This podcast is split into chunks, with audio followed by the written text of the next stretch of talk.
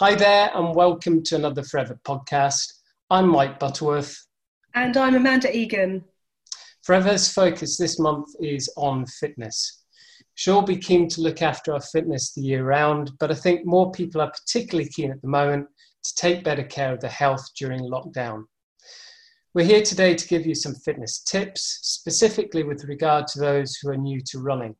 Lots of people feeling kind of sluggish unable to get to the gym are digging out their old trainers. Definitely. We're really keen to help people to get into their running shoes and to start to get fit and healthy. But there's lots of things to consider before you get started so that you don't injure yourself and possibly give up before you've got anywhere. But before we get into all of that, Mike, maybe you could share with us a little bit about your forever fitness journey um, when you got started. Yeah, sure. Uh, not particularly sporty at school, Amanda. Did a bit of weight training. Uh, actually started running when I began studying as a physiotherapist in 1988. I kept my running going, did my first marathon in 1998, uh, and then totally lost my fitness in my mid 40s. Uh, usual story, I was busy with kids and work. Um, and then it was uh, Forever Fit program to the rescue. It was launched, I think, around 2014, and I did really well on it. And I was asked by uh, head office if I'd become one of their global fit ambassadors. Um, then my path crossed with a chap called Matt Turnbull. I supported him with uh, what he named a seven and seven challenge back in 2017. He actually did um, seven iron distance triathlons in seven days, which is an incredible feat. Uh, and I guess back then a seed was planted, uh, and I actually committed to do an Ironman myself the following year. I uh, had one year to train for that Ironman. Um, and during that year, I had to not only get my fitness up to speed, but I, I also had to learn to swim during that time as well. So I completed my first full distance triathlon in 2018 and I've kept my training going.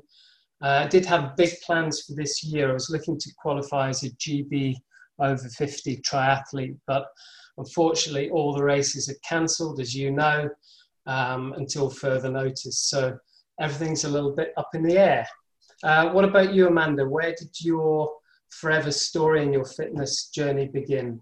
Yeah, it's a little bit similar to yours at the start in that I didn't do any fitness at school whatsoever.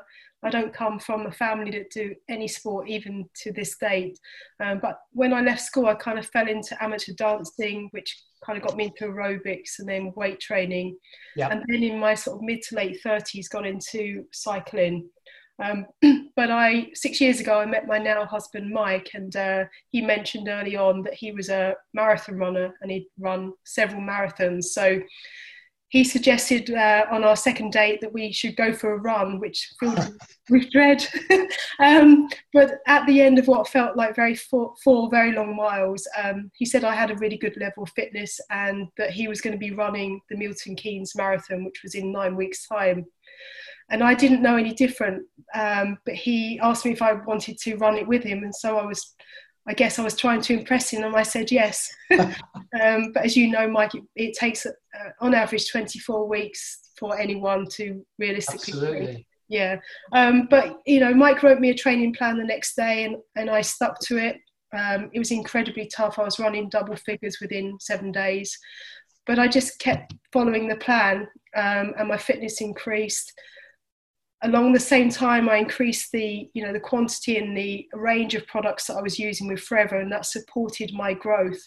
Um, i read lots of books on marathon running and nutrition and i think you could probably say i became a real student of what was becoming a real passion for me so the, the day came of my first marathon and um, it was horrendous. um, it was the toughest four hours, 15 minutes of my life. But as soon as I finished that cro- and crossed the line, I, I got hooked on marathon running. I got the, I got the point of it all.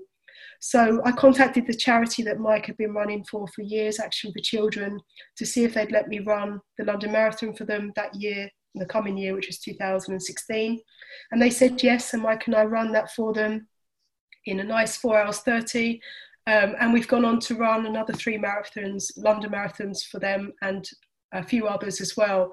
Um, as a couple, it's always been our thing that we do together in, in the madness of life. Anyway, we running is a thing that we've always done together, and it's been great. But right now, we're, we're running again, and it's not only key for our physical health during this lockdown, but we've massively noticed how much it benefits our mental health. So, you know, I'm really, really passionate about marathon running all round. Fantastic. Well done, you. Um, I guess we should say up front that we're not recommending anyone trains to do a marathon in, in nine weeks. No. Um, our focus today is about running, uh, but a lot of the information we're going to share is going to be equally important to people who are doing any form of activity. Um, to help, what we've done is put together um, a 10 top tips um, document, which you can download through the Forever social media channels. Um, and that will kind of supplement what we're going to share uh, during the next sort of 20, 30 minutes. So, Amanda, I know you've done some research into how people's eating habits have changed since lockdown. Can you just tell us a bit more about what, what you've actually found? Yeah, you know, I know we've all kind of changed the way that we're doing things at the moment. We have to, but I was, I did some research and really surprised to learn that in March 2020, the UK spent 1.9 billion pounds more on food than they did in February. And alongside that, alcohol sales in supermarkets and corner shops increased by 22% um, making a total of 1.1 billion pounds in the four week, weeks leading up to the 22nd of March. So I guess you can say um, the amount of food that people are carrying at home has, has grown so much. I mean, that's that's insane, isn't it? I mean, a lot of it was panic buying, but do we know if they're eating and drinking more? Yeah, yeah, of course. So, sort of keeping a close eye on the on the reports as well. Um, it's been reported that the coronavirus pandemic will make people fatter because we're obviously stuck indoors a lot of the time. People are seeking comfort and from the stress that they're feeling and stockpiled, like you say, excessively. But experts have warned that the reduction in physical activity that most people are experiencing means that the average adult is likely to burn off 400 less cal- calories a day right now than they were when they were living life fairly normally. Good grief. I mean, if, if they're burning 400 calories less and eating more, that to me sounds like a potential weight gain nightmare for, for a lot of people. Um, we know obesity is already a problem in the UK, um, but what does being obese actually mean? How, how, how do you define it? Yeah, it does. I mean, it's a, it's a word that's used very frequently, but what it actually means is it's a person that's carrying too much body fat. But even before the coronavirus pandemic, it was a common problem in the UK in a westernized society. And it's estimated that around one in four adults and one in five children are obese already before the coronavirus outbreak. Okay. And there's lots of different ways to measure and kind of um, pigeon people with, with different sort of weight levels and body types and what have you. Is there a simple guide that people can use? Yes, you know, to start with, it's a simple measure that you can take. Um, and in women, it's a waist size of, of 30 inches or more, and a man, a waist size of 37 inches or more, would be people that then would look to, to, to find out if they are over, overweight and what they need to do to change that. Okay. And it's, it's not, we're not talking about you know how people look here. It's really about the the health side of things. Um, there are kind of some problems associated with uh, increased weight. Can you just give people a, a, quick overview of those? Yeah, you know, above and beyond how people look and how they feel in clothes, and we're all very physically conscious of our of the way that we look. There's so many health challenges that are directly result resulting in the fact that you're overweight, over, obese. And there are things like heart disease, type 2 diabetes, high blood pressure, high cholesterol, osteoarthritis, sleep apnea, and some forms of cancer as well. But uh, on from that is our is our mental health because it there is a direct link between being obese and suffering with things like depression and low self-esteem. Okay. Um, there's lots of information out there. Obviously, we like to keep things simple, how do we guide people um, and let them know how much food they should be eating? Yeah, yeah, exactly. We're, we're all about keeping things simple and information to minimal. We don't need the information overload. Yeah. But when you're embarking on a healthy eating and fitness journey, the most important thing is to know where you're starting from. And the best way that you can do this, because everyone is different, is to work out what your BMR and your AMR are. Now, your BMR is your basal metabolic rate, so that's how much energy you use up, you use up just by functioning in a 24 hour period. And your AMR is your active metabolic rate, so that depends upon how much physical activity you do on a daily basis. But as I said, everybody's different. Um, and there is a simple website that you can go to that will add on to your top 10 tips if that's okay um, with forever that you can work out what your bmr and your amr are. Excellent. Um, i know i, I just I, I exercise every day but i know my general level of activity has dropped and i feel more sedentary. So that kind of hour of exercise a day has become you know even more important to me um, over the last sort of five to six weeks. Become quite precious, hasn't it? Yeah, definitely. Um, and on the the mental side as well, just a change of scene. It's really really important just to get out and get some fresh air and hopefully a bit of green if you're lucky enough to be able to access that. Yeah, definitely.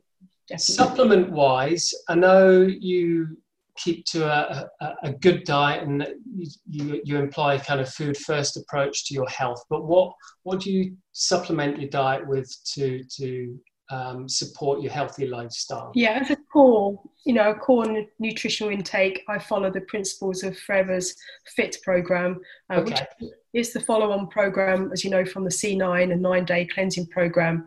Um, so i drink the aloe vera every day uh, I take, I use a vanilla ultralight protein shake, and I also take the Garcinia Firm and the fiber supplement.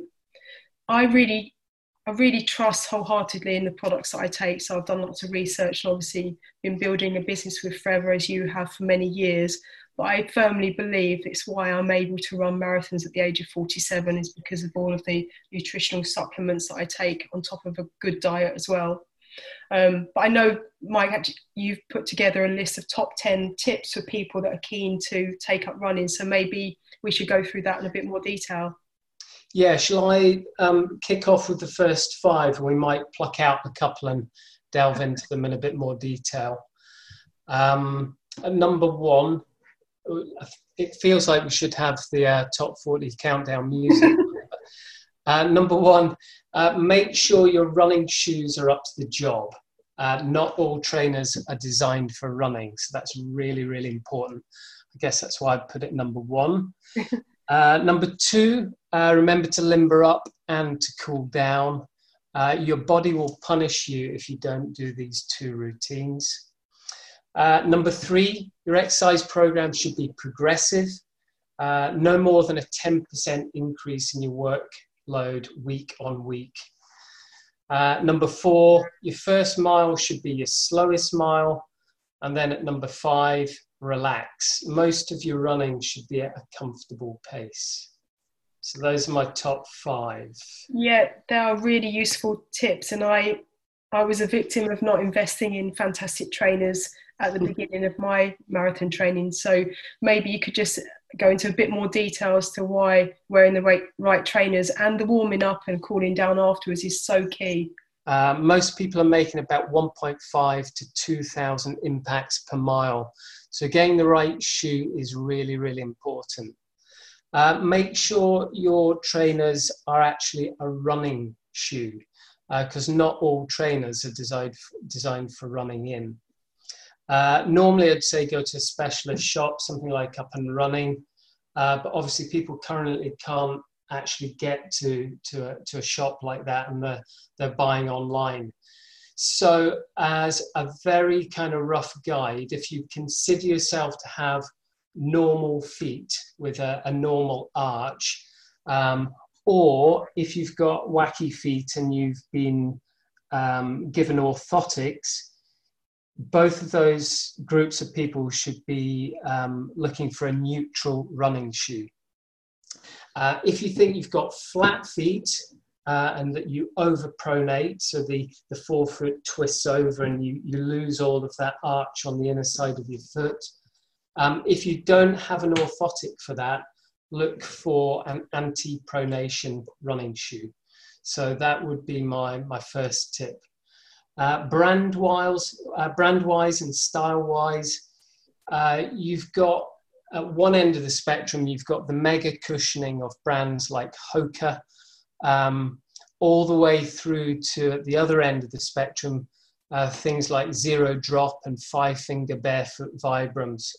Um, if you're new to running, I'd stick to a traditional running shoe, something by Asics, Reebok, Brooks, Saucony, the main running shoe brands.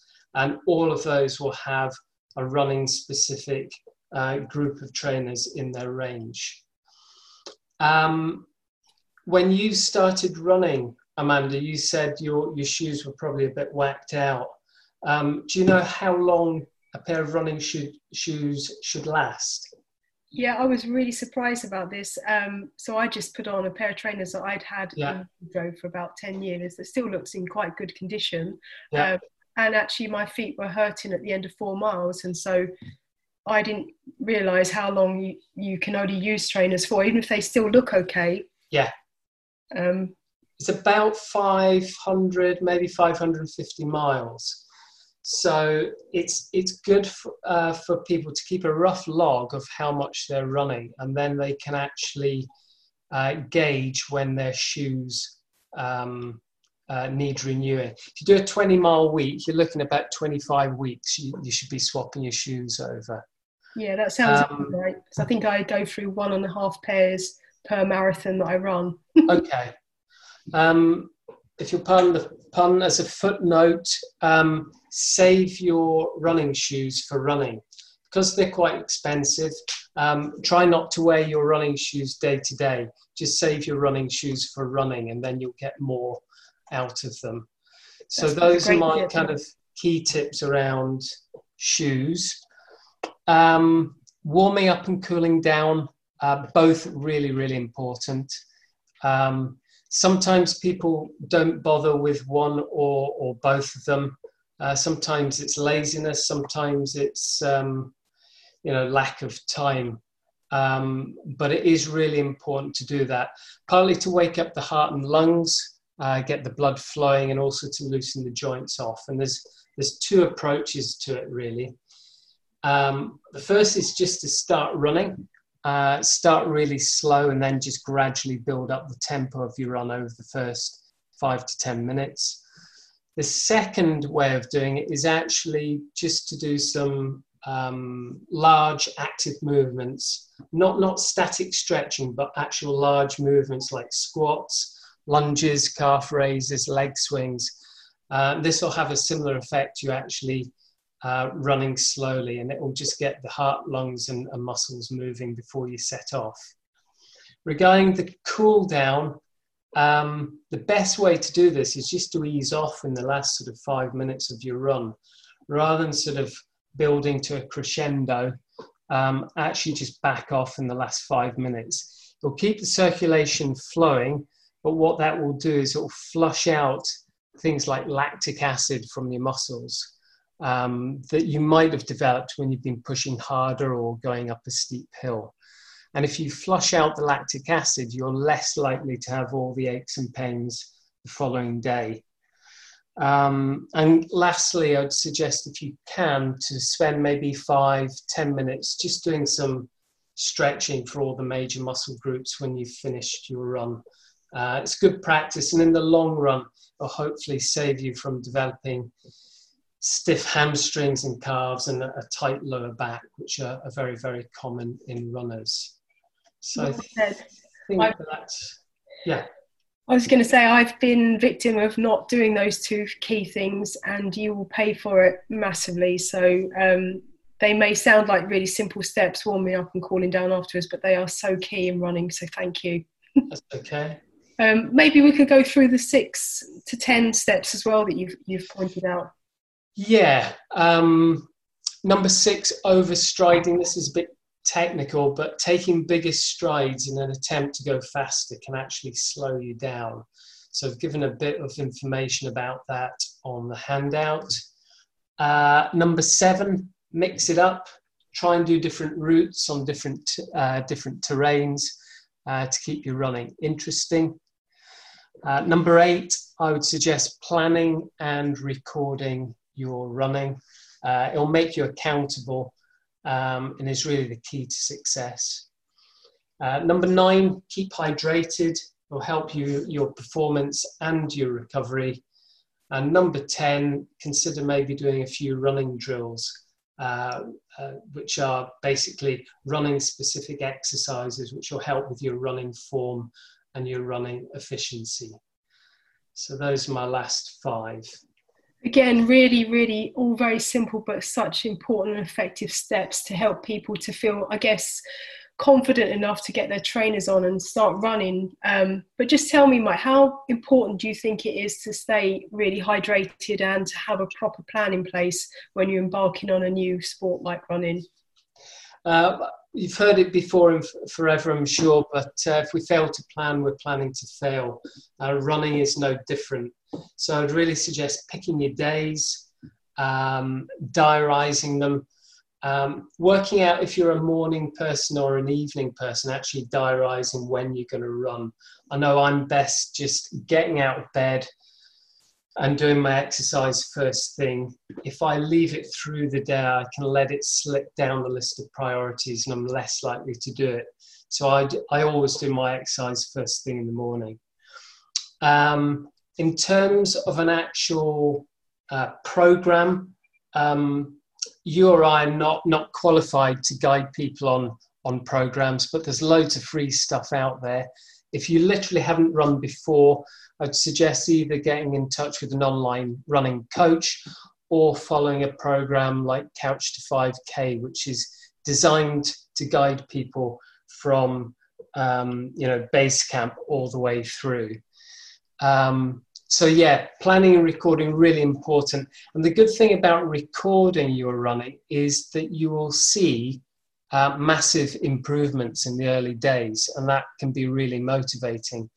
If you haven't run before, and if you haven't done anything since you left school, um, in running terms, you've got bags of potential. And when you start exercising, you see big gains really, really quickly. Um, and when you write them down and you can see how you're progressing, uh, that will really keep you on track um, and you know keep you moving forwards, which is brilliant. Uh, Strava's a great way to do it.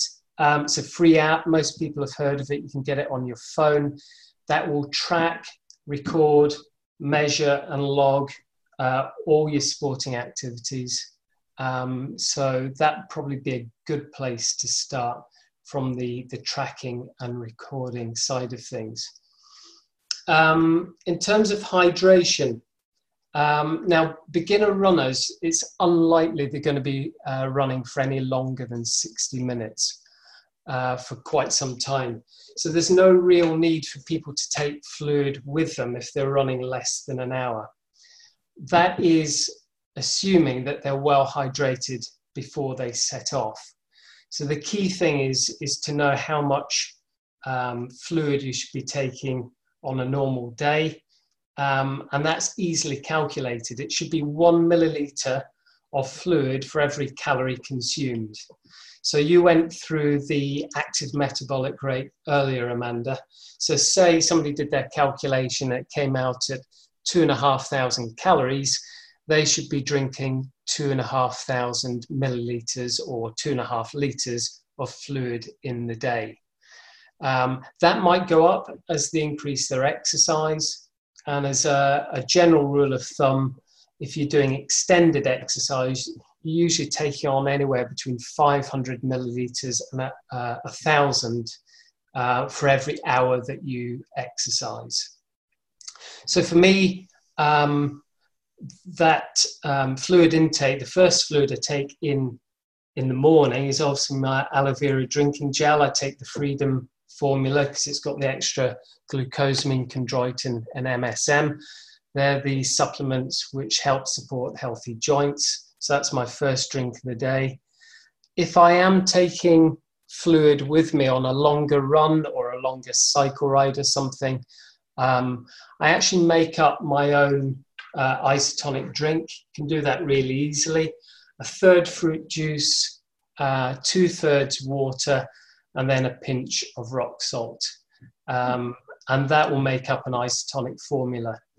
But before I actually leave the, uh, the front door, I'll always take my ARGI+, probably about 20 minutes uh, before I set off, so I know that I'm, I'm good to go.